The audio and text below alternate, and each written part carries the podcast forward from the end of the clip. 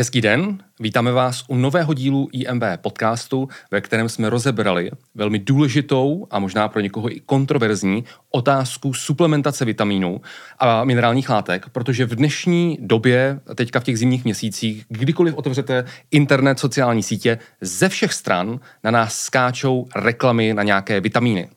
Přesně tak. My jsme se v dnešním díle podívali na historii suplementace, na to, kdy vlastně vitamíny byly objeveny, podívali jsme se na rozdíly mezi pevnou stravou a těmi suplementy. Dále jsme se také podívali na velmi kontroverzní téma vitaminových klinik a jestli třeba injekce vitamínu C a B12 mají nějaký smysl. A dále jsme se také zaměřili a podrobně jsme se věnovali tématu uh, rizika a benefity suplementace vitamíny. A také jsme si vlastně zde rozebrali velmi zajímavé a důležité téma, jaký má vliv suplementace některých antioxidantů a vitamínů na sportovní výkon. Jestli to hmm. třeba zhoršuje adaptaci na trénink nebo ne a nechte se překvapit, všechno se to dozvíte v dnešním díle. Hned na úvod nám ale dovolte, abychom poděkovali našemu exkluzivnímu partnerovi společnosti Mixit za podporu vědecky podložených informací v oblasti výživy, za podporu našeho podcastu a pokud chcete podpořit naši tvorbu, tak běžte na web mixit.cz a nakupte se slevovým kódem IMV. Takže jdeme na to a užijte si dnešní podcast. Vítejte u podcastu Institutu moderní výživy – Vědecky položené informace moderní a srozumitelnou formou. Hezký den, sledujete podcast Institutu moderní výživy s Lukášem a Smílou. Ahoj všem. A v dnešním díle našeho podcastu si velmi podrobně rozebereme téma vitamínů, protože tohle je velmi složitý téma. Já se přiznám, že když jsem před 21 lety začínal se zdravým životním stylem a hlavně teda se sportovní výživou eh, v kontextu fitness eh, tréninku, tak eh, prostě jako suplementace vitamíny v té době byl jako naprostý základ suplementační pyramidy. Prostě my jsme před těmi 20 lety vyrůstali na tom, že když prostě člověk chce cvičit, tak prostě automaticky musí užívat naslepo multivitamin, musí užívat vlastně jako megadávky vitamínu C prostě každý den, protože aby ty svaly vyrostly, aby ta regenerace byla maximální, tak eh, to byl naprostý základ. No a jak se ukazuje v posledních letech, tak nejen z hlediska zdraví, ale i právě z hlediska adaptace na trénink, to nemusí být úplně ideální. Proto my si tohle téma v dnešním díle velmi podrobně eh, vysvětlíme a dneska bude mluvit hlavně Míla, protože eh, to je jeho oblíbený téma, který on vždycky na našich celodenních kurzech eh, přednáší. Tak pojďme se, pojďme se do toho pustit. Pojďme si nejprve obecně říct, jak vůbec v dnešním světě je oblíbená suplementace vitamíny. Tak, jdeme na to a na úvod se tedy podíváme na nějaké analýzy právě z USA, kdy mezi roky 2017 a 2018 mhm. se dělala analýza právě v Americe, kdy se dívali, jak častá je suplementace nějakými doplňky stravy u obecné populace. Mm-hmm. A tahle analýza zjistila, že téměř vlastně 60% veškeré populace v USA mm-hmm. bere nějaké doplňky stravy. A právě nejčastěji to jsou ty vitamíny, multiminerály, multivitamíny a další vitamíny, jako je třeba vitamin C a vitamin D. Takže vlastně většina populace bere vitamíny a minerální látky, takže ta uh, suplementace jimi je velmi rozšířená. A když se potom podíváme na uh, seniorskou populaci, na seniory, uh-huh. tak tam je ta suplementace ještě častější. Uh-huh. V Americe konkrétně 75% seniorů pravidelně hmm. užívá nějaké doplňky stravy, nějaká, nějaké právě hlavně ty multivitaminové a multiminerální preparáty. A také je zajímavé, že vlastně v této věkové skupině čtvrtina všech těchto seniorů užívá čtyři a více doplňků každý den, takže je to tam velmi jako zastoupeno, ta, ta suplementace. Mm-hmm. A my se nespodíváme, jestli to má vůbec jako nějaký smysl mm-hmm. takhle často suplementovat některé vitamíny a mm-hmm. minerální látky. Mm-hmm. A možná se dozvíme, že třeba to nemá tak úplně smysl, jak každý říká, na rozdíl od toho obecného přesvědčení. Eh, pojďme se nejprve podívat, když se budeme dneska bavit o vitamínech, minerálních látkách, pojďme se nejprve zlehka podívat na tu chemickou stránku, co vlastně jsou vitamíny, co jsou minerální látky. Uh-huh, okay.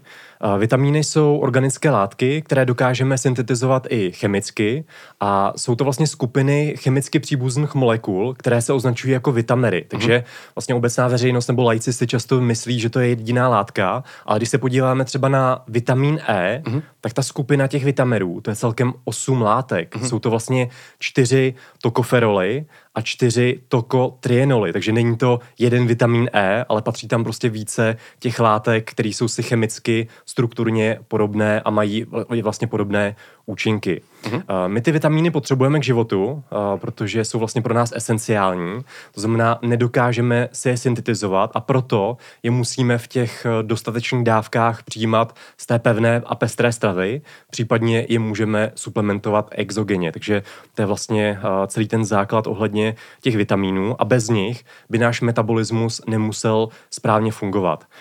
A když se podíváme konkrétně třeba na vitamin C, tak naprostá většina živočichů, zvířat, si dokáže vitamin C syntetizovat, mm. ale my jsme tuhle schopnost díky nějaké mutaci před eh, miliony let vlastně ztratili. Mm. A je to vlastně takhle úplně napříč tou živočišnou říší, eh, kdy téměř každý živočich s výjimkou až eh, guinea pigs neboli morčat a některých vlastně primátů vyšších, včetně člověka, nedokáže syntetizovat ten vitamin C a, do, a musí ho tedy přijímat ve stravě. Taková průměrná koza si dokonce za jeden den dokáže syntetizovat až 13 gramů vitamínu C takže pro ty živočichy je to opravdu, ta potřeba je velmi, velmi vysoká, nicméně u člověka hmm. to opravdu takhle nefunguje. Když se podíváme na tu funkci vitamínů, tak mají v našem těle opravdu pleiotropní účinky, to znamená velmi široké spektrum účinků. Konkrétně třeba vitamin E a vitamin A funguje jako vlastně modulátor nějaké diferenciace buněk, mm-hmm. podporuje mhm. vlastně buněčné dělení, mm-hmm. proto je tak důležitý i v prenatálním vývoji eh, pro ten plod, pro to embryo. Ale zase ve vysokých dávkách potom si na to musíme dát pozor, protože může působit teratogeně a může zvyšovat riziko některých vývojových vad toho plodu. Mm-hmm. Potom například některé vitamíny působí dokonce jako hormony. To se týká chole kalciferolu neboli vitamínu D a ten v těle reguluje třeba vlastně metabolismus některých dalších mikronutrientů nutrientů, konkrétně vápníku, tím, že vlastně zvyšuje vstřebávání vápníku ze střeva. Hmm. Ale má mnoho dalších funkcí, možná se to ještě dneska zmíníme. Potom například eh, dále třeba vitamíny ze skupiny B fungují jako kofaktory enzymů, to znamená umožňují průběh všech těch chemických reakcí v našem organismu, kde jsou právě vitamíny B potřebné jako kofaktory těch určitých enzymů, takže jsou zase důležitý pro náš metabolismus. Mm-hmm. A potom některé vitamíny fungují jako antioxidanty, to se týká hlavně Ečka a Cčka a také některé vitamíny mají vlastně tu funkci, že působí v našem těle protizánětlivě, mm-hmm. to znamená snižují právě třeba ten chronický zánět a podobně. A je celkem zajímavé, že všechny vitamíny byly objeveny relativně nedávno. To je pravda. Mezi mm. roky 1917 a 1948. Mm-hmm. Takže my je známe celkem jako krátkou dobu. Mm. A první synteticky vyrobený vitamin, byl to konkrétně vitamin C, se začal prodávat až v roce 1934 pod obchodním názvem Redoxon. Takže ještě to není ani 100 let, kdy se vlastně první mm. vitamin objevil komerčně dostupný na trhu. Mm. A ty vitamíny si dále také ještě můžeme rozdělit na liposolubilní a hydrosolubilní, to znamená buď ve vodě, anebo v tucích rozpustné. Tak, to jsem chtěl říct, že to musíme přeložit do češtiny. Uh, prosím vás, ty vitamíny rozpustné v tucích eh, si můžete zapamatovat takovou mimotechnickou pomůckou, že to je jako slovo zadek. Zadek ale žádný vitamin Z neexistuje. Takže je to A, D, E a K.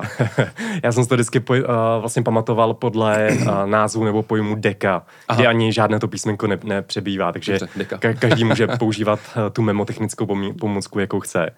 Dobře, tak to byly vitamíny. Teď se můžeme podívat na minerální látky a minerální látky v kontextu výživy jsou zase pro nás esenciální, to znamená, jsou pro nás nepostradatelné, v našem organismu podporují biochemické reakce a vlastně náš metabolismus a mezi významné minerální látky pro člověka patří například eh, vápník, fosfor, eh, magnézium, eh, případně draslík anebo sodík. To jsou všechno velmi potřebné ty mikronutrienty. Udává se, že asi 12 celkem je pro nás esenciálních těch mikronutrientů, konkrétně těch minerálních látek, ale je zajímavé, že ani do dnešní doby tam nepanuje nějaký vědecký konsenzus, co ještě je pro nás esenciální a co není. Třeba mm-hmm. takový chrom je esenciální v Americe a v Japonsku, ale na rozdíl vlastně od Evropské unie, kdy EFSA nepovažuje chrom jako esenciální látku pro člověka, takže nepanuje tady jednotný vědecký konsenzus. Mm-hmm. A tady úplně je strašně důležitý říci na začátek,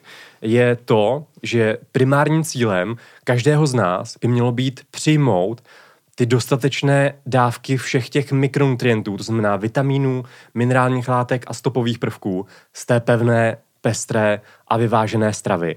A musíme si také uvědomit, že vitamíny ani minerální látky nepatří mezi ergogenní látky. To znamená, mm. oni vlastně nezvyšují v nadbytku ten fyzický nebo psychický výkon a ani zřejmě naše zdraví, když jich máme dostatek ve stravě. Takže všechno, ty jejich účinky mm. se odvíjí od toho příjmu v té stravě. Mm, je to tak, no. To je, to je asi jako to hlavní sdělení dnešního dílu podcastu, že vlastně je rozdíl, pokud trpíte nějakým nedostatkem a vy ten, vy ten nedostatek nějakým způsobem kompenzujete, ať už z pevné pestré stravy, že zlepšíte příjem nějakých zdrojů, třeba některých mikronutrientů, nebo právě ze suplementace a dostanete se na nějaký ten normál, tak to samozřejmě bude mít řadu benefitů, jak si ukážeme za chvilku, ale něco jiného je, když vy to máte v normálu, máte dostatečný příjem a teď si myslíte, že třeba několika násobně vysokou dávkou budete ještě zdravější nebo budete eh, zvýšíte tím ještě více sportovní výkon a ono to tak, eh, ono to tak nefunguje. Tím se vlastně dostáváme k té otázce, proč vlastně je suplementace vitamínů tak populární, že i před těmi 20 lety, i v dnešní době, jak ukázala ta analýza z USA z těch nedávných let, eh, vlastně většina dospělé populace prostě konzumuje nějaké vitamíny. Hmm, hmm. Doplňky, eh, doplňky no, myslím. Hele, je to bohužel kvůli tomu, že většina populace hledá nějakou berličku v té hmm. stravě a nějaké snadné a rychlé řešení. Nicméně takhle to opravdu bohužel hmm. jako nefunguje a část lidí se opravdu snaží kompenzovat ten svůj nedostatečný jídelníček, kdy prostě se stravuje opravdu jako hrozně, tím, že přijme nějaký tady zázračný preparát s obsahem těch vitamínů a minerálních látek. Ale jak si řekneme ještě později, tak ty benefity té suplementace vitamínů a minerálních látek nejsou u běžné populace tak dobře prokázány, na rozdíl od těch přirozených zdrojů, od toho ovoce a zeleniny a některých dalších těch eh, zdravých potravin. A také je to kvůli tomu, že ta, vlastně, že ta suplementace je tak rozšířená, že tady v minulém století byly některé vlastně velmi známé osobnosti i lékaři, kteří tady propagovali tu suplementaci některými vitamíny mm-hmm. a minerálními látkami. Mm-hmm. A můžeme si to mhm. ukázat mm-hmm. na jednom zajímavém příběhu Linuse Paulinga, což je dokonce je laureát mm. dvou Nobelových cen. On jednu dostal za chemii, druhou dostal za mír, ale váže se k tomu celkem zajímavý příběh, aha, kdy aha. on vlastně potom na sklonku svého profesního života začal trpět takzvanou Nobelovou nemocí. Mm-hmm. A to je vlastně nemoc, eh, která se týká části laureátů Nobelových cen, to znamená, když oni potom obdrží tu Nobelovu, Nobelovu cenu, což je samozřejmě obrovský úspěch, Jasně. Je, je to naprosto super, ale oni potom dostanou vlastně takový milný přesvědčení, takovou sebedůvěru, že se potom mohou vyjadřovat úplně ke všemu a že rozumí úplně všemu, i mimo třeba ten svůj obor.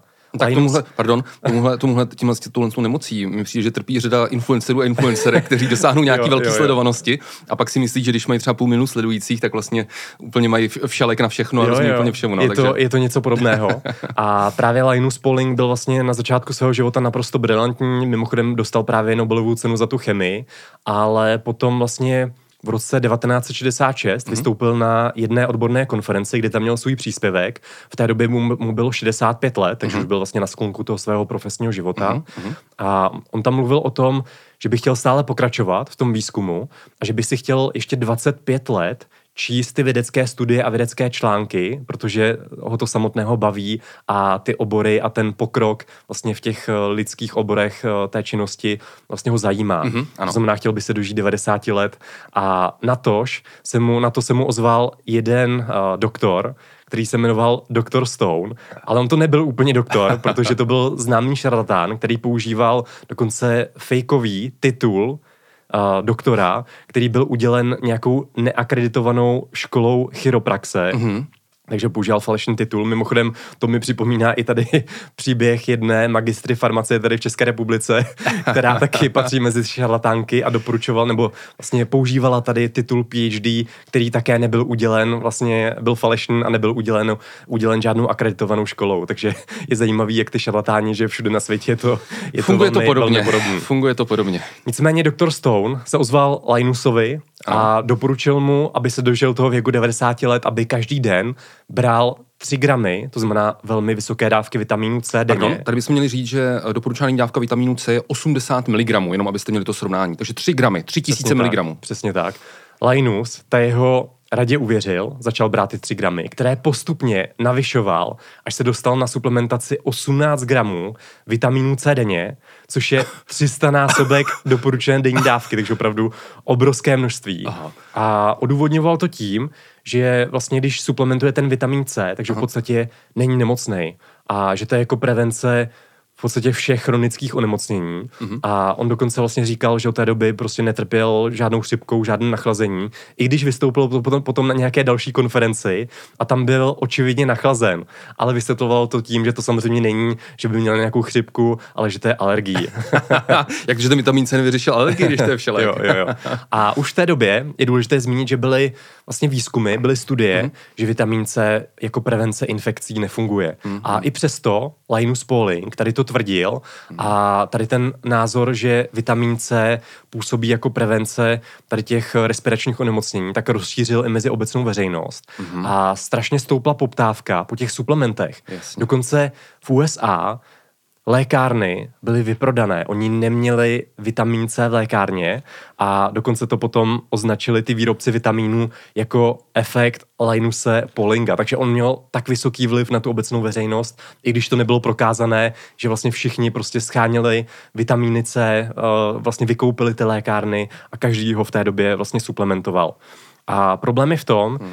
že vlastně v té době ani teď proto nejsou žádné jako přesvědčivé hmm. důkazy, hmm. že by vitamin C fungoval jako prevence těch infekcí, ale Linus Pauling eh, zašel ještě dále a on dokonce ten vitamin C začal doporučovat jako prevenci a léčbu rakoviny, hmm. což je opravdu velmi nebezpečné tvrzení a velmi nešťastné tvrzení.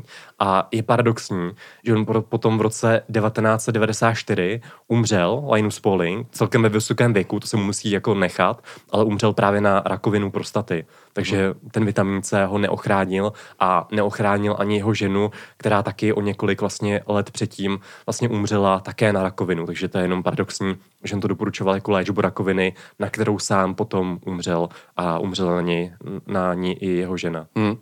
No, takže to je takový, si myslím, krásná ilustrace toho, že když někdo prostě je renomovaný vědec v jedné oblasti, tak prostě nemusí rozumět eh, všemu. Pojďme se teda už teďka konkrétně podívat na uh, tu suplementaci mikronutrientů, to znamená vitamínů a minerálních látek. Takže otázka zní, je to teda vůbec potřeba nebo ne? Mm-hmm. Jak jsme si již vysvětlili, tak primárním cílem každého z nás, obecné populace, sportovců, dětí, těhotných žen, by mělo být, aby jsme vlastně většinu těch vitaminů a minerálních látek, hmm. aby jsme ty dostatečné koncentrace se snažili přijmout z té pevné, pestré a vyvážené stravy. Takže tohle je úplně jako alfa omega. Hmm. A jak jsem tady zmiňoval, ty benefity suplementace nejsou u obecné populace dostatečně prokázány. I když my si tady můžeme říci vlastně na základě nějakého selského rozumu, že vlastně když ovoce a zelenina funguje, když je to prevence rakoviny, kardiovaskulárních onemocnění i celkové úmrtnosti, mm-hmm. tak my když vezmeme tady ty mikronutrienty a extrahujeme je, nebo je samozřejmě dokážeme i synteticky vyrobit, právě z extra, extrakcí z toho z ovoce a zeleniny, Aha. je také dokážeme vlastně extrahovat. A když je vezmeme, tak tím, že mají protizánětlivé efekty a antioxidační funkce, tak tím budeme zdravější, krásnější a dožijeme se vyššího věku, ale takhle to opravdu bohužel nefunguje. A je to zřejmě z toho důvodu, že my musíme rozlišovat mezi těmi suplementy a tou pevnou a pestrou stravou, protože v těch suplementech jsou ty látky izolované, na rozdíl hmm. od té pevné stravy, hmm. kde se vyskytují v takzvaném komplexu, což se označuje jako food matrix. A jsou tam další látky. Jsou tam rostlinné polyfenoly, jsou tam další látky s antioxidační funkcí, je tam vláknina, jsou tam minerální látky, vitamíny v tom komplexu živin, které potom vlastně působí synergicky zvyšují pozitivní efekty tady těch potravin celistvých na ten, na ten náš organismus. Mm-hmm. Takže to je vlastně rozdíl mezi tou suplementací a tou pevnou, pestrou a vyváženou stravou. Takže z hlediska zdraví, dlouhověkosti i sportovního výkonu bychom se měli opravdu zaměřit na ten příjem mikroživin z té pevné a pestré stravy, což je alfa a omega pro nás. Mm-hmm. Tak, nyní si dáme takový malý reklamní uh, okýnko. Uh, pokud uh, tedy uh, vy byste chtěli načerpat uh, vitamíny, minerální látky uh, z pevné stravy nebo samozřejmě uh, rádi zdravě mlsáte, tak pro vás máme takový tip, jak uh, ten příjem uh, těch mikronutrientů uh, můžete navýšit a to právě z liofilizovaného ovoce. Uh, tak pojďme si vysvětlit, co jsou vlastně benefity toho procesu mm-hmm. liofilizace. A je to v podstatě sušení mrazem, kdy tady tím procesem z toho původního, nebo z té původní suroviny, tedy v tomto případě z ovoce, dostaneme vlastně až 98 až 99 veškeré vody. To znamená, ta voda se vlastně odpaří. Uh, tím procesem liofilizace, tím zmražením z toho pevného skupenství, my vlastně uh, nedochází tam k odpaření té vody z toho kapalného skupenství, mm-hmm. ale opravdu z pevného skupenství, že tam je opravdu nízká teplota.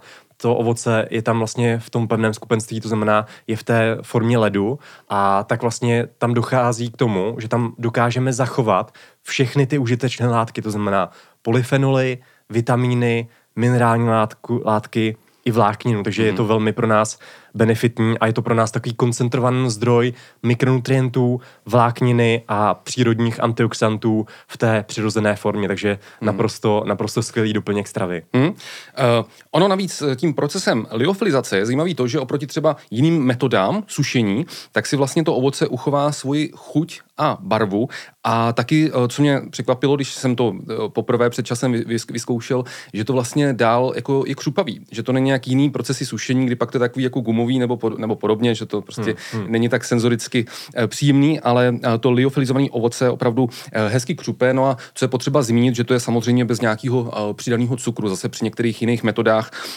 se třeba při sušení teplem, tak se tam musí přidávat cukr jako konzervant nebo zase při jiných procesech, když se třeba vlastně používají, používají různý třeba stabilizátory, třeba při, já nevím, nějaký, nějakým sušení třeba meruněk a podobně, že se používá síra a tak dále. Takže tohle je úplně prostě bez cukru, bez chemie, bez nějakých stabilizátorů a co je taky zajímavé, že se to vlastně zachová i ten objem toho čerstvého ovoce, i když to je vlastně samozřejmě výrazně lehčí, tím, že ta voda, ta voda je pryč. A tím pádem, když to pak dáte třeba do nějakého jogurtu nebo něco podobného, tak ono to krásně zase rychle uh, tu vodu nasákne a uh, je to jako velmi příjemný uh, to jíst. No a co je dobrý, že je to vhodný i pro nejmenší a vlastně obě naše děti, několika měsíční, kolik, 7 a 8 měsíců, 7 8, 7 8 měsíců, tak si to liofilizované ovoce velmi oblíbili, protože uh-huh. to malý miminko to krásně může cucat a těma dásničkama to, to krásně může, jim to vlastně jakoby roztaje, roztaje v ústech a může se to právě použít při té takzvané metodě BLV. Aha, neboli Baby Led Weaning. A já bych tady chtěl zmínit, že já mám mixy strašně moc rád vlastně jak samotný, pro takové to zdravé křupání, kdy si vlastně pustím třeba nějaký seriál v televizi, když teďka na to moc není času, ale je to prostě zdravé mlsání. A také to mám rád vlastně tím, že se to můžu zamíchat do nějakých vloček, případně jogurtu a nebo kaše a vzít si to i vlastně na cesty, takže je to velmi koncentrovaný zdroj těch mikronutrientů, o kterých se tady bavíme. A například tady v tom balení je 1,2 kg ovoce a je to velmi lehký, velmi skladný, velmi přenosný, takže velmi dobrý doplněk té pevné a pestré stravy, když si chcete vlastně rozšířit, rozšířit ten svůj jídelníček o ty zdravé potraviny a o ty mikronutrienty.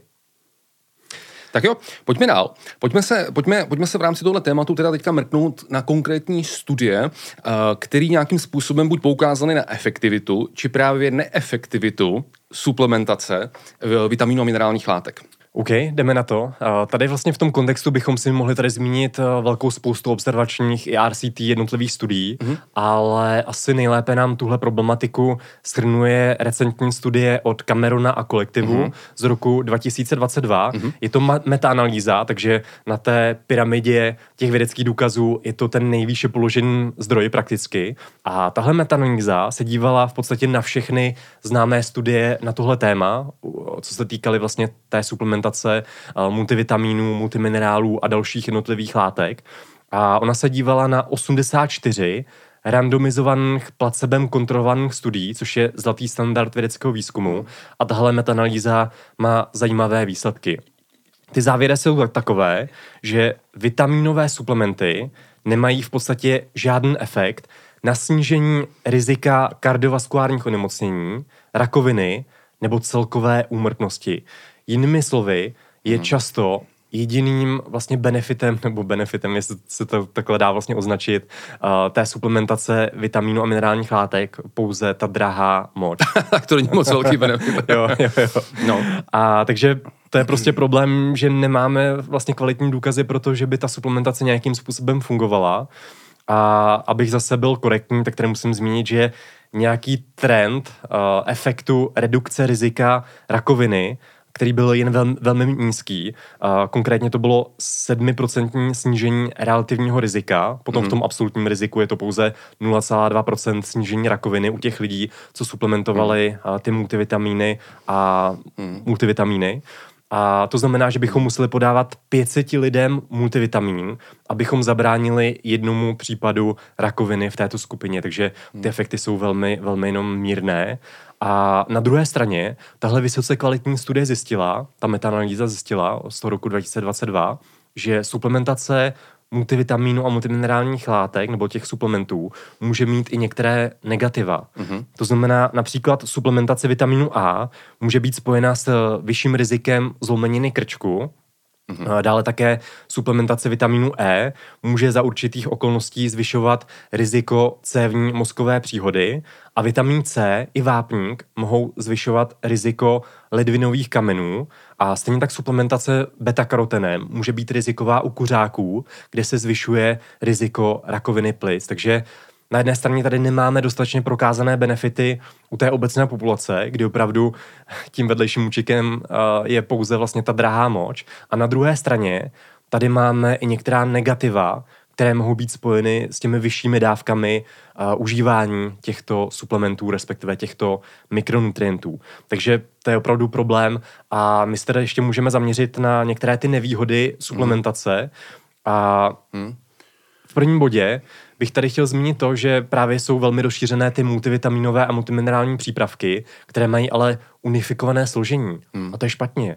V dnešní době i v medicíně, ve výživě je vlastně trendem personalizace hmm. a takzvaná precision medicine. To znamená, aby jsme vlastně třeba tu léčbu, nebo i suplementaci, nebo i výživu vždycky ušili na míru tomu jednotlivci, hmm. protože je to naprosto logické. Každý z nás jsme jiný, máme jiný životní styl, máme jinou hmotnost, máme dokonce vlastně jiné genetické pozadí, nebo respektive takzvané jednonukleotidové polymorfizmy. To jsou malé genetické odchylky mezi námi, kterými se lišíme a které také mohou souviset s tím metabolismem vitamínů a minerálních látek. Takže každý z nás jsme jiný. Stejně tak střevní mikrobiom. Přesně tak. A proč bychom měli vlastně každý z nás suplementovat Unifikované úplně, složení. úplně to stejné, unifikované složení. Hmm. To je prostě špatně. Hmm. A u někoho to může víc k tomu, že tam nebude mít eh, něčeho dostatek a naopak eh, u někoho to může víc tomu, že tam může vlastně mu to způsobit uh, nějakou vlastně hypervitaminózu, až vlastně, když, když, když bude mít vlastně v té pevné stravě třeba víc těch konkrétních hmm. mikronutrientů. Jo, tady bych jenom doplnil, že to je prostě obecně velký problém, že si lidi neuvědomují to, že vlastně každý člověk má z podstaty věci individuální nutriční hmm. požadavky svého organismu. Hmm. A i když budu já jako jeden člověk, když, aby se to dokázali dobře představit, když já jako jeden člověk se budu věnovat převážně třeba silovému tréninku, a nebo já jako jeden ten stejný člověk se budu převážně věnovat nějakému vytrvalostnímu tréninku, tak logicky ztráty těch mikronutrientů a tím pádem navýšený ty nutriční požadavky na tyto mikronutrienty, na tyto mikronutrienty při tomto nebo tom druhém typu sportovní aktivity se prostě budou lišit. Takže vlastně i ten jeden konkrétní člověk v závislosti na tom, co dělá, tak má různé nutriční požadavky svého organismu. A to je právě ten problém těch eh, jako multivitamínů, kde prostě jsou, dejme tomu, nějaké tabulkové hodnoty, že tam prostě jsou ty doporučení, není dávky, ale to neznamená, že to bude svět právě vám. No. Mm-hmm, přesně tak.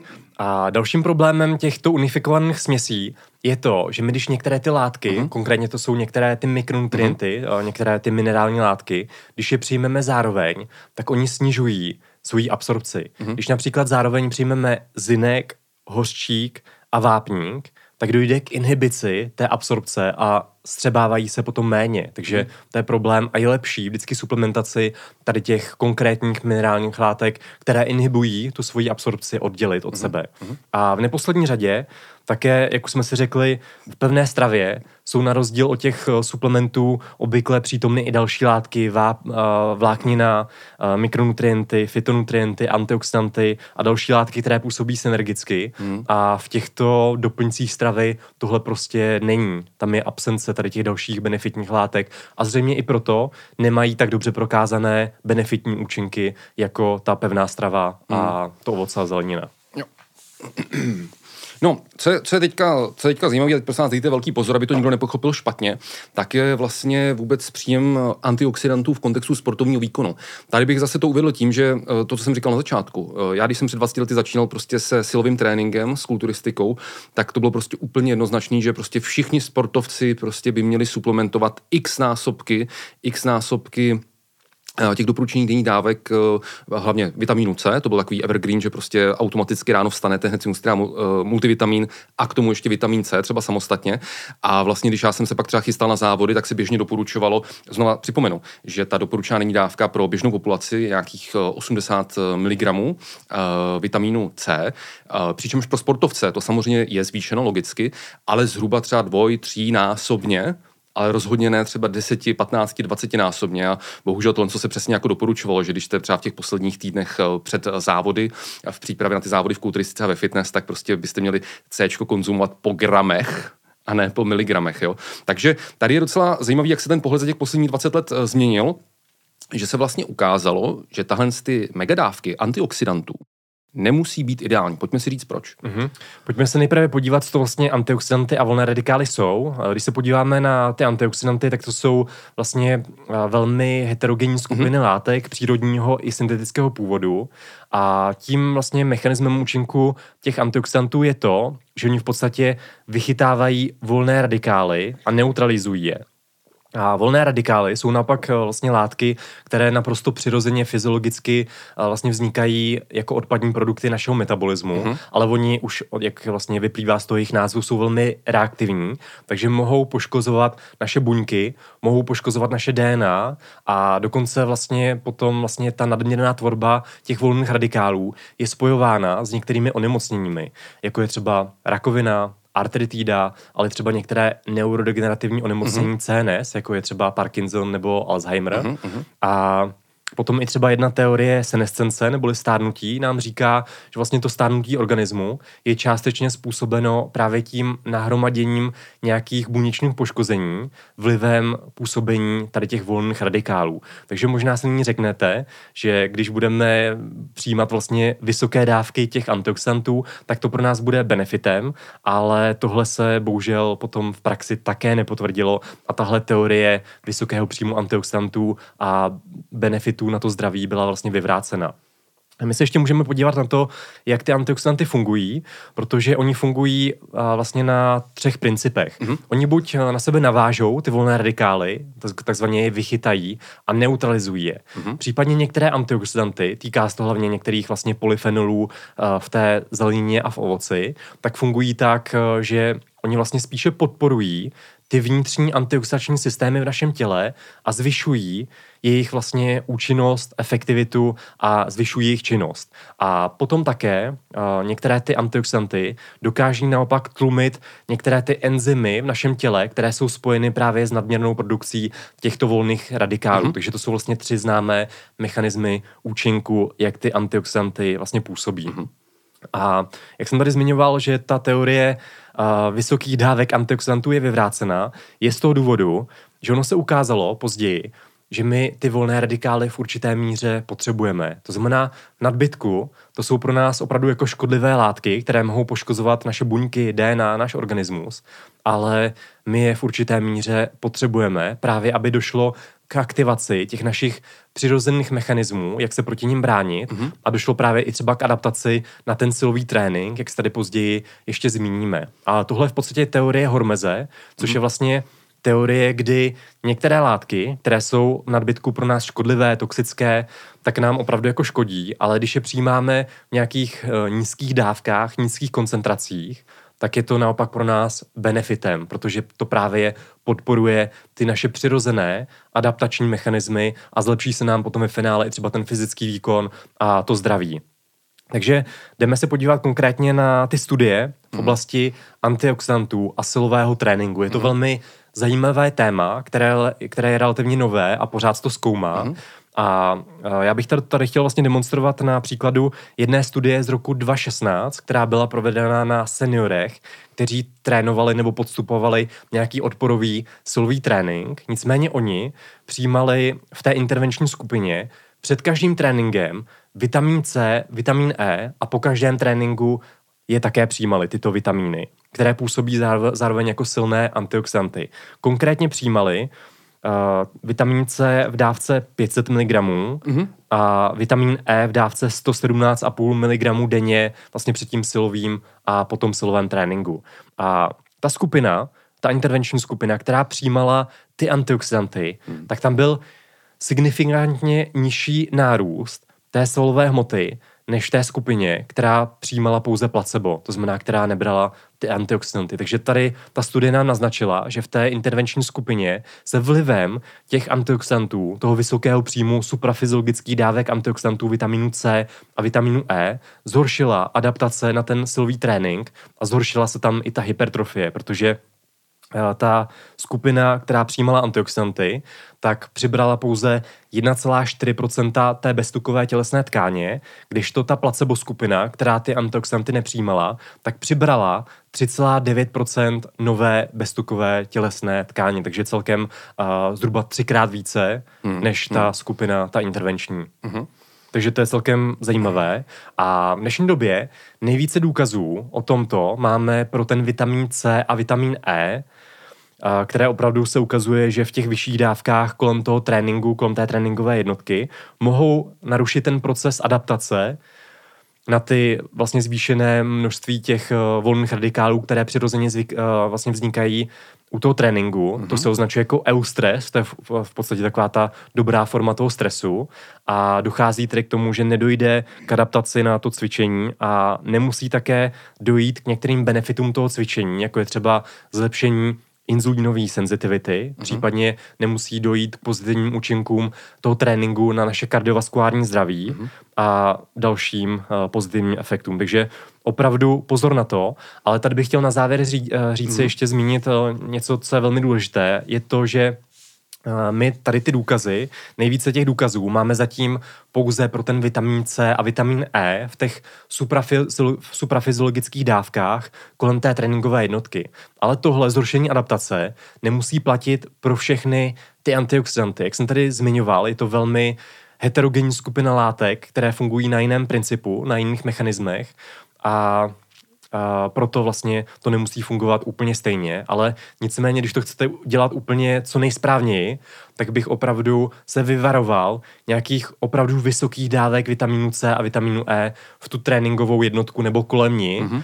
A když už chcete nějaké ty vitamíny tady ty vlastně suplementovat, tak bych to vlastně oddělil a suplementoval bych je v rozumných dávkách a pouze třeba v ty netréninkové dny, kdy necvičíte, právě díky tomu, aby nedošlo ke zhoršení hmm. té adaptace. A tady bych ještě zmínil tak jednu důležitou věc, že uh, nesmíme házet, když tady mluvíme o antioxidantech, tak aby to nikdo nepochopil špatně, tak já to radši jakoby zdůrazním, že neházíme do jednoho pytle nějaký suprafyziologický dávky antioxidantů prostě z tablet, zjednodušeně řečeno, prostě z doplňků výživy a antioxidanty, které jsou obsaženy v té přirozené formě, v té pestré stravě.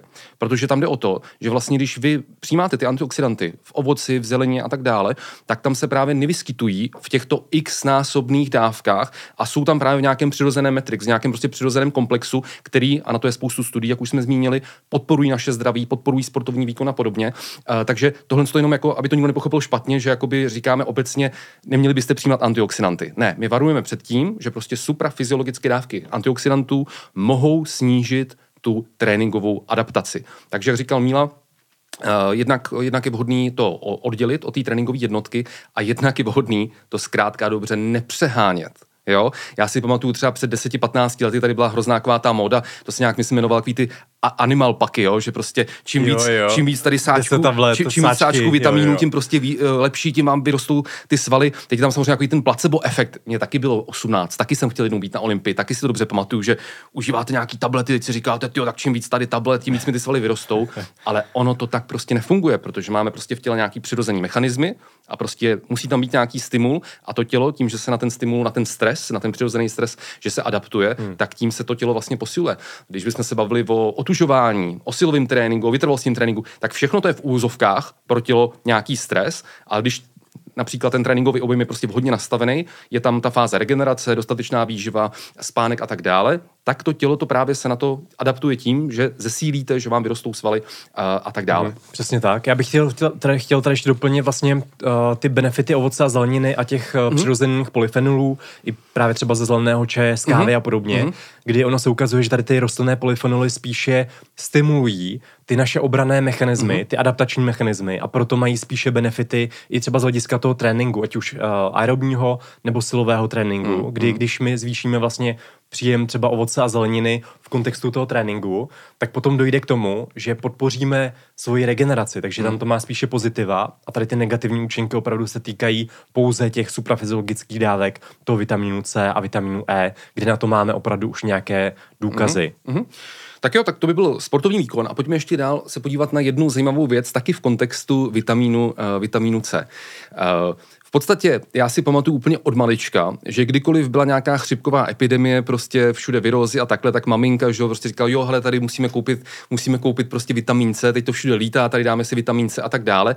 A obecně dodnes ten vitamin C je vnímaný jako nástroj, který vám prostě pomůže třeba nějakou infekci respirační, prostě nějakou chřipku, virózu a tak dále, prostě jako nedostat. Je to tak? Ale není. není, není, není, není.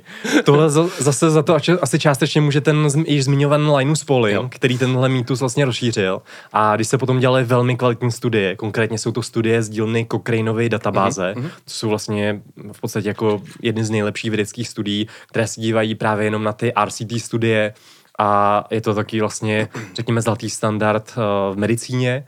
A tam se opravdu zjistilo, Eh, na základě těch analýz a vědeckých studií, že suplementace vitamínu C nezabrání tomu, abyste dostali nějakou infekci. Takže mm. opravdu vitamin C, bohužel, na rozdíl od toho pře- obecného přesvědčení, nefunguje jako prevence infekcí. Kde se nějaké benefity prokázaly, hlavně třeba u sportovců, je to, že když vy berete nějaké rozumné dávky vitamínu C, tak vy sice tu chřipku nebo nějaký, nějakou rýmu respiračního nemocnění prostě dostanete, ale ta suplementace vitamínu C vám potom pomůže zkrátit dobu trvání té nemoci, respektive tu rekonvalescenci. Takže vy místo toho, abyste byli normální nemocní třeba čtyři dny, tak budete nemocní třeba půl dne. Jakoby. půl, dne, velmi, půl dne, půl dne, asi jak u čeho. Velmi, velmi ale hlubě. Že se prostě... jak to říká, nebudete, nebudete nemocní sedm dní, ale budete nemocní pouze týden. ne, takže tady, tady je ten rozdíl, jo? Uh, abych to schrnul ještě, to prostě někdo nepochopil špatně, uh, vitamin C vám nepomůže v tom, abyste nějakou respirační infekci nedostali, vy ji prostě dostanete, ať už suplementujete nebo nesuplementujete vitamin C. Nicméně, když ho pak při té infekci suplementujete, tak se vlastně ta doba té nemoci může zkrátit. Takže z těch třeba sedmi dní, co byste třeba řekl, měli rýmu, prostě nachlazení a takhle, tak to třeba zkrátí na čtyři na pět dní. Prostě. Takže což samozřejmě u sportovců může být velmi signifikantní, že se pak můžou uh, dříve vrátit uh, samozřejmě k tréninkovému procesu. Takže mm-hmm. to je to je, to je samozřejmě důležitý. Tak, pojďme ještě na další téma. A v tomto kontextu tady můžeme vlastně dneska vidět, že kolem těch vitamínů je samozřejmě obrovský biznis. A už nejen z hlediska právě výrobců jako suplementů, až tady dneska máme i různý vitamínový, kl, vitamínový kliniky. Rozmohl se nám tady takový nešvar. vitamínový kliniky. vitamínový kliniky. Bojím se, jak to, aby jsme to formulovali hezky, aby nám nepřišla další předžalobní výzva, hmm. nebo další žaloba. Hmm. A nedávno jsme jeden soud vyhráli, brzy vás o tom budeme informovat. uh, tak pojďme, pojďme pojďme, na to říct nějak hezky, no. já, já přemýšlím, jak to říct hezky. Uh, jde prostě o to, že tady máme nějaké i lékařské kliniky, bohužel, které nabízejí drahý injekce uh, některých vitamínů, včetně vitamínu C, B, vitamínu B12 a doporučuji je jako léčbu všemožných uh, zdravotních problémů a obtíží. A to je opravdu velký problém. A tady mám nějaké ceny, které jsem si vytáhl z internetu, mm. kdy jedna třeba injekce vitamínu C může stát v rozmezí 990 až 1800 korun mm. za to jedno podání. Když si potom koupíte z výhodin balíček pět aplikací, tak trošku šetříte, stojí to pouze 3990 korun. A potom, když se podíváme tady třeba na injekce B komplexu, tak je to vlastně 790 korun za injekci, případně pět aplikací stojí 3190 korun. Přičemž uh, ve skutečnosti uh, ty vitamíny jsou velmi, velmi levné a já tady mám nějaké statistiky z roku 2020, kdy právě třeba ta výrobní nebo ta, na, ta nákupní cena uh, toho vitamínu B12 v injekci je zhruba 2,5 eura. Takže opravdu vitaminové kliniky na tom velmi výrazně Počkej, počkej, počkej, dokáží počkej, vydělat. počkej, počkej. 2,5 eura. Aha, 2,5 eura. A oni to prodávají za 800. přesně tak. jako je to, je to dobrý biznis, no. Možná jsme měli změnit pole naší působnosti. Takže zítra vitaminová klinika u nás v IMV. A prostě propagují to úplně jako šíleně, kdy vlastně tvrdí, že vitaminové infuze jsou vhodné pro téměř každého dospělého, který by rád podpořil svoji imunitu, získal novou dávku energie a dodal tělu potřebné vitamíny a stopové prvky bezpečně a v ideální množství, jaké jeho tělo potřebuje jak vědí, co je ideální množství. Můžeme si potom ještě říct něco o tom, jestli to je vůbec jako bezpečné.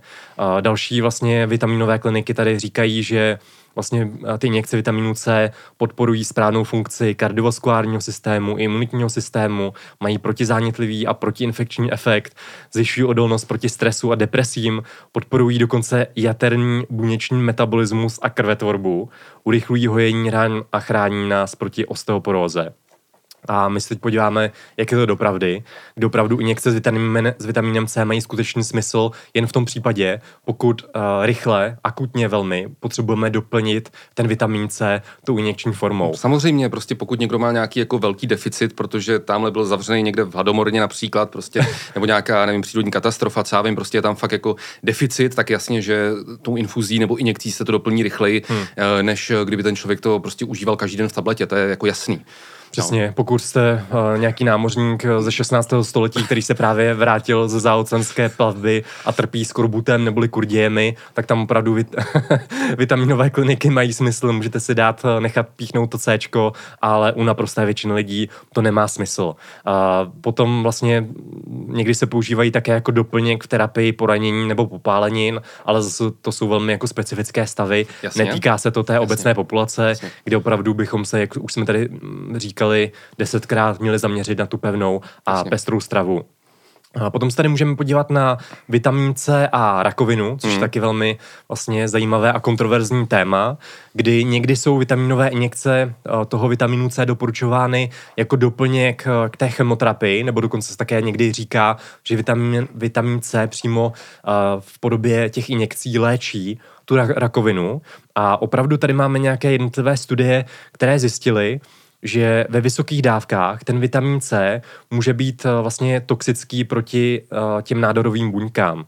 Ale eh, například systematický přehled z roku 2015 od Jacobsa a kolektivu došel k závěru, že nemáme kvalitní důkazy o tom, že by injekce s vitamínem C vykazovaly protinádorové efekty nebo pomáhaly redukovat toxicitu chemoterapie. Takže ani tady bohužel ty, ty benefity injekcí vitamínu C nejsou dostatečně prokázány. Hmm, hmm, hmm. A potom tady máme ještě jeden, jeden vlastně známý vitamin, který si často podává na těchto klinikách a to je vitamin B12.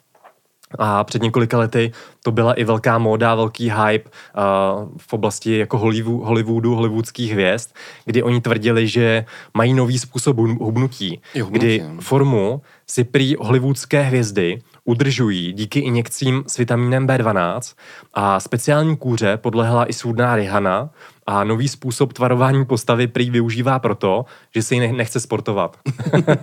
Takže to je taková berlička. Injekce vyzkoušela i Katy Perry, Jennifer Lopez a podobně. Takže popularita B12 jako života budiče, budiče stoupla natolik, že poslední tři roky ho má v nabídce i třeba jedna klinika v Londýně, kde ta jedna a, injekce vitamínu B12 stojí až 200 liber zase. Přitom ten náklad je 2,5 eura. 2,5 eura, takže celkem uh, dobrý biznis. Hmm. To, je, A to je vtipný. Když teď opravdu podíváme, kde opravdu ty vitaminové injekce B12 mají smysl, a tak to se týká a, v 99% případů pouze třech onemocnění. Mm-hmm. A za prvé je to syndrom krátkého střeva, to znamená, když eh, máte třeba nějakou bariatrickou operaci, a vezmou vám kus eh, žaludku, případně vám udělají bandáž žaludku a podobně, tak dochází k tomu, že se vám potom ten vitamin B12 hůře vstřebává. A za druhé, taky může být vlastně při malnutrici, kde je ta indikace vitamínu B12.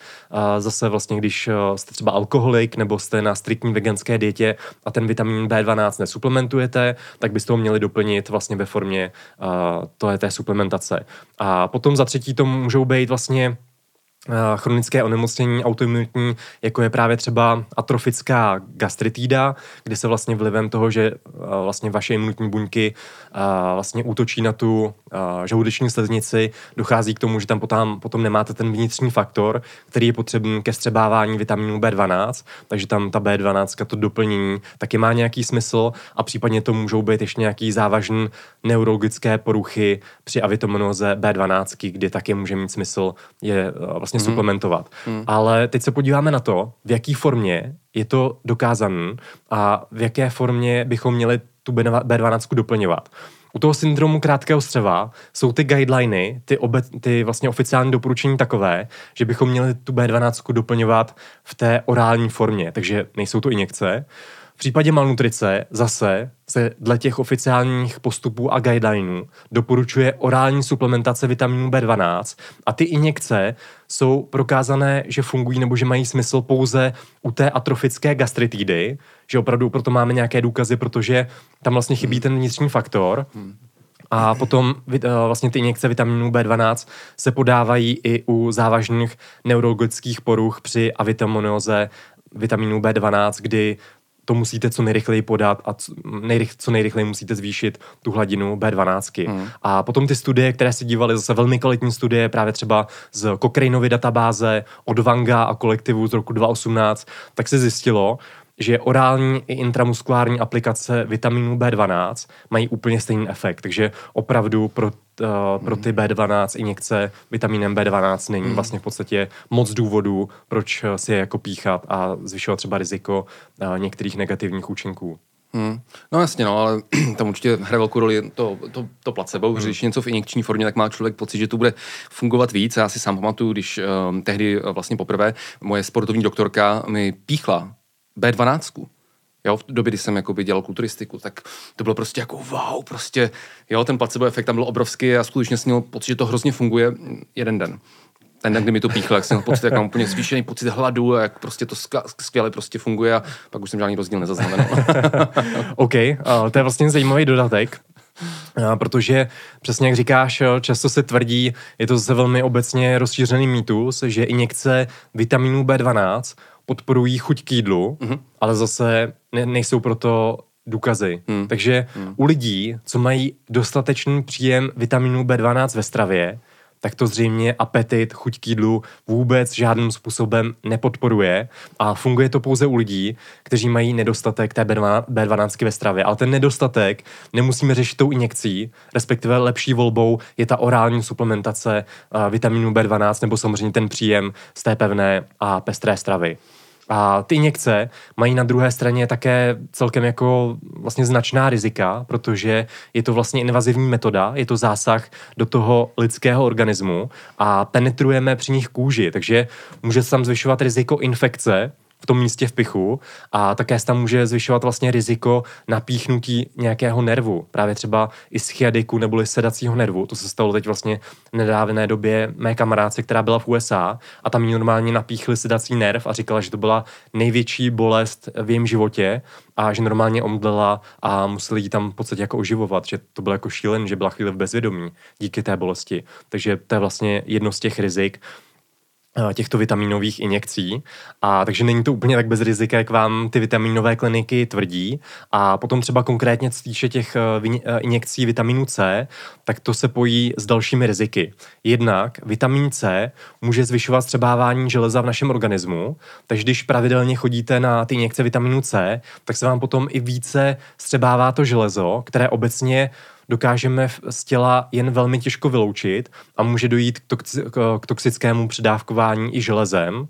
A dále také Injekce vitamínem C nejsou vhodné pro ty pacienty, kteři, kteří vlastně trpí nějakým ledvinným onemocněním, Jasně. kdy se může vlastně porušit nějaké ty markery toho ledvinného poškození a může dojít i k tvorbě ledvinných kamenů a, a také nám hrozí interakce s některými léčivy, kdy ty hmm. někce zase ovlivňují nějaké ty lékové interakce. Takže naprosté většině hmm. případů je ta orální suplementace vitamínem B12 a, tou vhodnější volbou a samozřejmě tou bezpečnější volbou. Jasně, než spíchat něco. Hmm. Okay. No, pojďme, pojďme, pojďme vlastně teda na jo, poslední část eh, dnešního podcastu. Než tomu mi tady furt těma papírama před tom když chci mluvit do kamery. uh, takže, aby celý tenhle ten díl dneska nikdo nepochopil špatně. Pojďme si teďka podrobně na závěr schrnout to, jaké mikronutrienty teda skutečně může mít smysl suplementovat, pokud nejsme schopni je přijmout z pevné pestré stravy, aby někdo po slednutí tohle dílu neměl pocit, že my tvrdíme o tom, že doplňky výživy, eh, vitamínů, minerálních látek jsou nesmysl. To jsme v žádném případě neřekli, Jenom jsme řekli, že vlastně vždycky se musíme zamyslet nad tím, proč ten, který mikronutrient suplementujeme a že nějaká jako mnohonásobně vyšší uh, suplementace nebo mnoho, mnohonásobně vyšší užívání vitamínů, minerálních látek prostě naslepo nemá ty benefity, který jsme si tak obecně mysleli v posledních letech, že to má, protože to každý říkal. Dejte si multivitamin, budete zdraví, nedostanete chřipku, dejte si C, protože jako sportovci prostě volní radikály porostou vám svaly rychleji. Teď jsme si prostě ukázali, že to tak není. Takže jaký mikronutrienty může mít smysl suplementovat tady pro populaci lidí v České republice na Slovensku? Mm-hmm. Obecně pouze takové, které nedokážeme doplnit z té pevné mm-hmm. pestré stravy. Mm-hmm. Takže když se podíváme na to konkrétně, tak u žen je například častý nedostatek železa, ano. protože oni ho přirozeně vlastně ztrácí uh, menstruací každý měsíc, takže tam může docházet k jeho deficitu, mm-hmm. a hlavně když třeba uh, nejí uh, maso a podobně, Jasně. kde je to hemové železo v té využitelné formě. Potom také tam mohou být deficity vápníku, vitamínu D a případně fosforu. A stejně tak u mužů také může docházet k deficitu vitamínu D, hlavně v těch zimních měsících, kde ho máme nedostatek, vlastně, že se nedokážeme vytvořit z toho slunečního záření.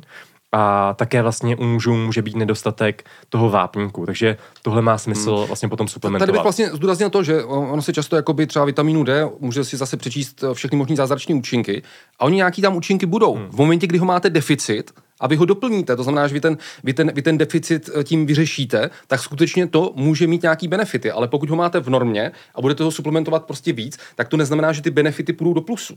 Jo? Mm-hmm. To, je, to je to, co se snažíme v tomhle tom díle podcastu uh, vysvětlit. No, pojďme, pojďme dál. A dále také u obecné populace i u sportovců může být deficitní hořčík, který se vlastně mm-hmm. tolik nevyskytuje v té běžné stravě, mm-hmm. společně třeba jako vitamin D, tam ho taky najdeme jen velmi minimální koncentrace, takže tam má smysl možná nějaká rozumná suplementace, případně se zaměřit na ty dietní zdroje toho hořčíku a dále také má smysl ty mikronutrienty suplementovat za nějakých specifických situací.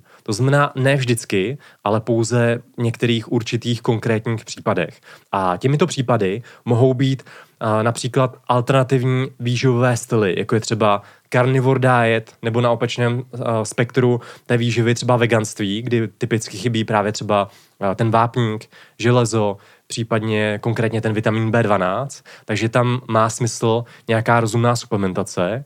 Potom také u nějakých klinických pacientů, právě třeba, kteří trpí uh, syndromem krátkého střeva, mají malou absorpci a podobně, kdy nedochází k tomu střebávání vitamínů tolik z té běžné stravy, mm-hmm. tak tam má smysl ta suplementace, případně má smysl také u těhotných žen, případně uh, před koncepcí, kdy se vlastně snaží ta žena otěhotnět, tak má smysl už vlastně suplementovat kyselinu listovou, neboli folát, který potom se ukazuje, že pomáhá redukovat riziko některých vývojových vád, jako jsou uh, roštěpy, mm-hmm. páteře a podobně. Ano, Takže ano. tam to má nějaký smysl. Případně u seniorů, kteří nemají třeba eh, vlastně už zuby, špatně dokáží vlastně střebávat nebo kousat maso, tak tam můžou být také nějaké deficity a vitaminózy a podobně, takže tam to má další smysl vlastně některé ty vitamíny a minerální látky přijímat. Ale zase hmm.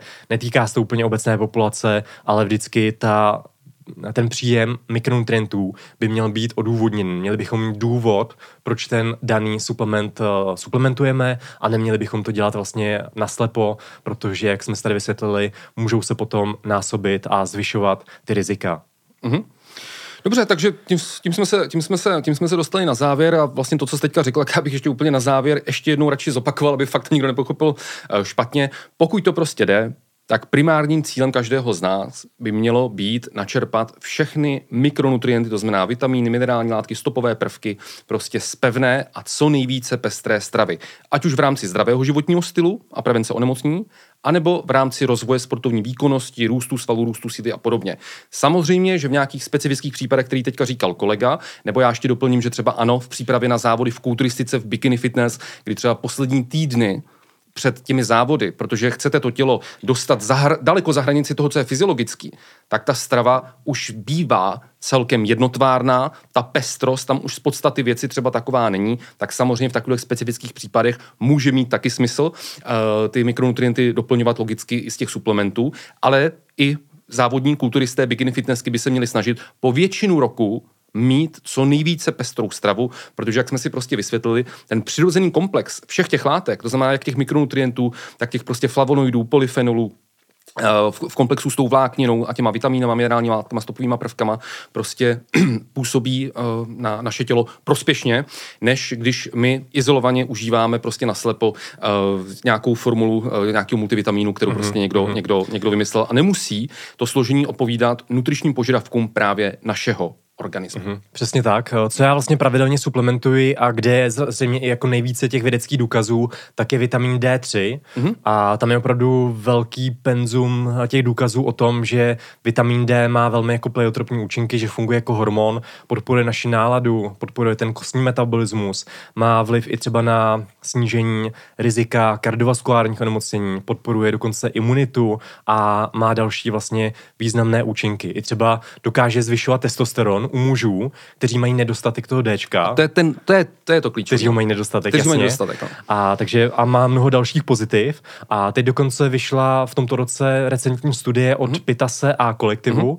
Mm-hmm. Uh, je to konkrétně metanalýza, takže zase velmi kvalitní studie, která se zaměřovala na vlastně suplementaci vitamínu D u lidí s prediabetem, kde mm-hmm. je porušená ta glukozová tolerance, je to vlastně stav před uh, rozvojem cukrovky. Mm-hmm.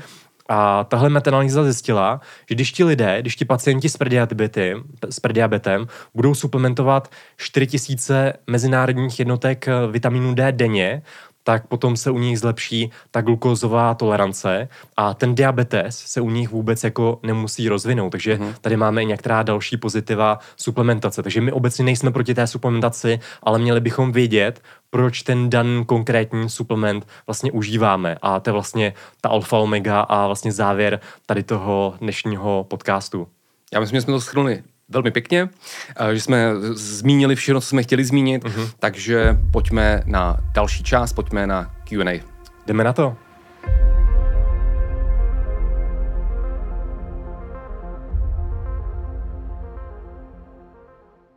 Tak eh, pojďme na naší pravidelnou rubriku Q&A, eh, kdy my jsme zase vybrali tři vaše dotazy, které my si právě teď zodpovíme. Takže máme tady první dotaz od Adama P., který se ptá na následující. Ahoj, hrozně by mě zajímal váš pohled na obenzym a obecně enzymatickou léčbu. Podle některých reklam a popisu je to všelék, který pomůže na vše. Nejsem takový expert jako vy a tedy dokážu si poskládat všechny ty informace z internetu správně dohromady. Díky moc. Tak jak to je s obenzymem? Uh, skvělá otázka. Uh, já bych tady byl velmi skeptický už jenom, že vlastně benzym a tady ty další doplňky stravy se prezentují jako všelék, hmm. to znamená panáceum. A většinou je to pro nás taková výstražná kontrolka, která by se nám tady měla rozsvítit, že tam asi něco nebude v pořádku, protože nic v podstatě není všelék a nic eh, neznáme takového, co by léčilo úplně vše a to se týká asi i o benzimu. A já mám největší problém s tím, že tam není dostatečně proskoumán nebo prokázán ten mechanismus účinku, jakým by měl ten bobenzym, případně enzymoterapie vlastně fungovat. Jsou to, co to vlastně je, jsou to nějaké vlastně enzymy, nejenom ty proteolytické, jako je třeba bromelain, papain a podobně, ale jsou tam i nějaký lipázy a podobně. Ale problém je v tom, že my když tyto enzymy přijmeme uh, orální cestou, tak oni se v našem traktu rozloží na jednotlivé aminokyseliny, peptidy, které potom normálně vstřebáváme jako ostatní peptidy z té běžné stravy, když přijímáme bílkoviny.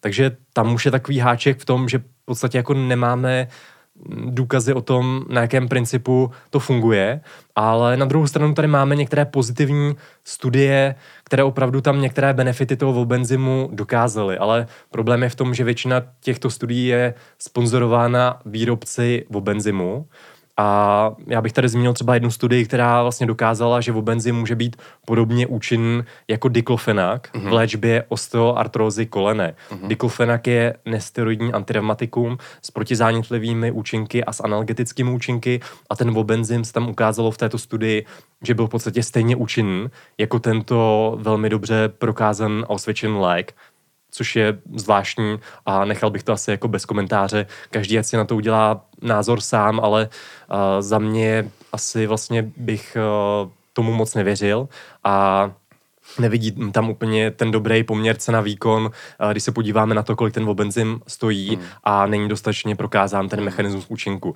Tím neříkám, že někomu třeba nemůže pomoci, ale asi bych ještě počkal, až budeme mít více důkazů o tom mechanismu účinku, jak vůbec ta enzymoterapie funguje. Hmm. Tak, teď další dotaz od Veroniky L, která se ptá, chtěla bych se zeptat, jestli lze věřit chytrým hodinkám, počet spálených KCAL, kalorií, při pohybu. Například při chůzi 7 km za hodinu mi hodinky za 40 minut ukážou, že jsem spálila cca 250 kilokalorií, tepovka průměrně asi 145 a kalorické tabulky při zadání stejného pohybu počítají spálených kalorií téměř dvojnásobek. Čemu tedy věřit? Hmm. Uh, tak uh, Veroniko, tam je samozřejmě, nebo i pro vás ostatní, tam je samozřejmě problém ten, že uh, ty chytré hodinky, anebo i jakýkoliv vzoreček, tak samozřejmě nemusí být uh, přesný a nemusí nám přesně uh, stanovit tu absolutní hodnotu právě pro nás. Ty chytré hodinky obecně jsou velmi dobrá věc, která vlastně může krásně, eh, krásně prostě zaznamenávat vaší aktivitu v dlouhodobém časovém horizontu. To znamená, že vy máte krásný relativní srovnání, jak jste v nějakém týdnu, v nějakém měsíci, v nějakém kvartálu, jak jste či nejste aktivní. Takže pro to relativní srovnání, minulý týden jsem nebyla moc aktivní, teď bych prostě třeba tu aktivitu měla přidat, tak na to to je skvělý ale na to, abych jako přesně mi to stanovilo, kolik jsem právě v průběhu té aktivity uh, spálil jako přesně kalorií, musíme chápat, že i, i v těch chytrých hodinkách je prostě jako nějaký algoritmus, který přesně vypočítává tu vaší tepovku a tak dále. Uh, stejně tak, pokud to jsou nějaký ty vzorečky, třeba na těch kalorických tabulkách, tak prostě tam nějaký zase vzoreček, který započítá tu vaši hmotnost a tak dále, tak prostě jsou tam, jsou tam samozřejmě nějaký zkreslení. Pokud vy byste si chtěli spočítat přesně váš výdej energie, tak na to musíte jít z obrácené, eh, samozřejmě myslím teďka v běžných podmínkách mimo laboratoř, jo? Eh, tak na to musíte jít obráceně a spočítat si váš příjem energie v průměru za 7 dní například, nebo klidně 14 dní, to bude ještě přesnější, na kterém máte stabilní hmotnost.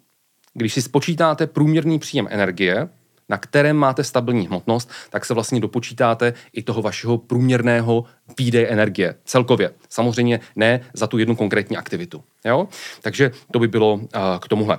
Pojďme na uh, třetí dotaz, to se ptal Martin je, má konzumace proteinů vliv na hladinu kyseliny močové v krvi? Děkuji za odpověď. Uh-huh. Uh, dobrá otázka ale bohužel tam není žádná jednoznačná odpověď, protože je to vlastně celkem široká otázka musíme rozlišovat, na jaký ty proteiny, respektive bílkoviny se přesně díváme, protože ten vztah mezi hladinou kyseliny močové v krvi a tím příjmem určitých potravin není ještě dostatečně dobře prokázán.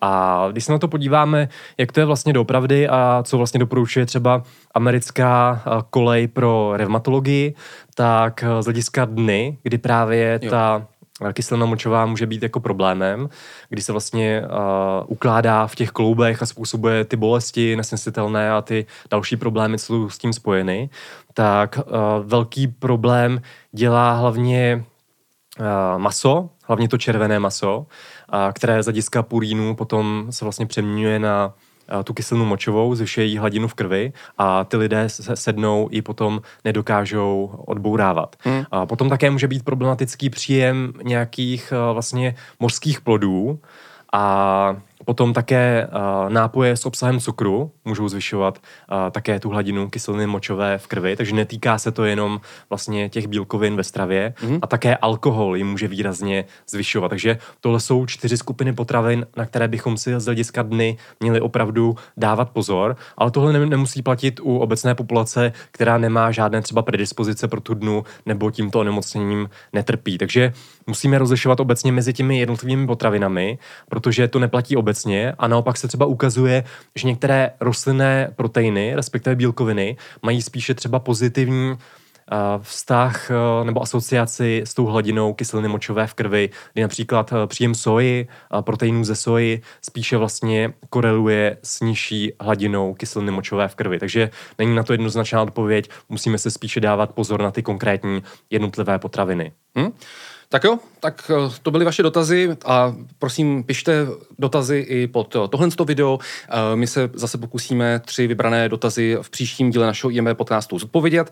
No a to je pro, pro dnešek všechno, takže my jsme na úplný závěr samozřejmě chtěli poděkovat vám za sledování, případně za poslech na podcastových platformách. Děkujeme samozřejmě velice našemu exkluzivnímu partnerovi společnosti Mixit za podporu vědecky podložených informací v oblasti výživy, za podporu našeho IMV podcastu a pokud chcete náš podcast podpořit, tak nakupte na webu mixit.cz se slevovým kódem eh, IMB.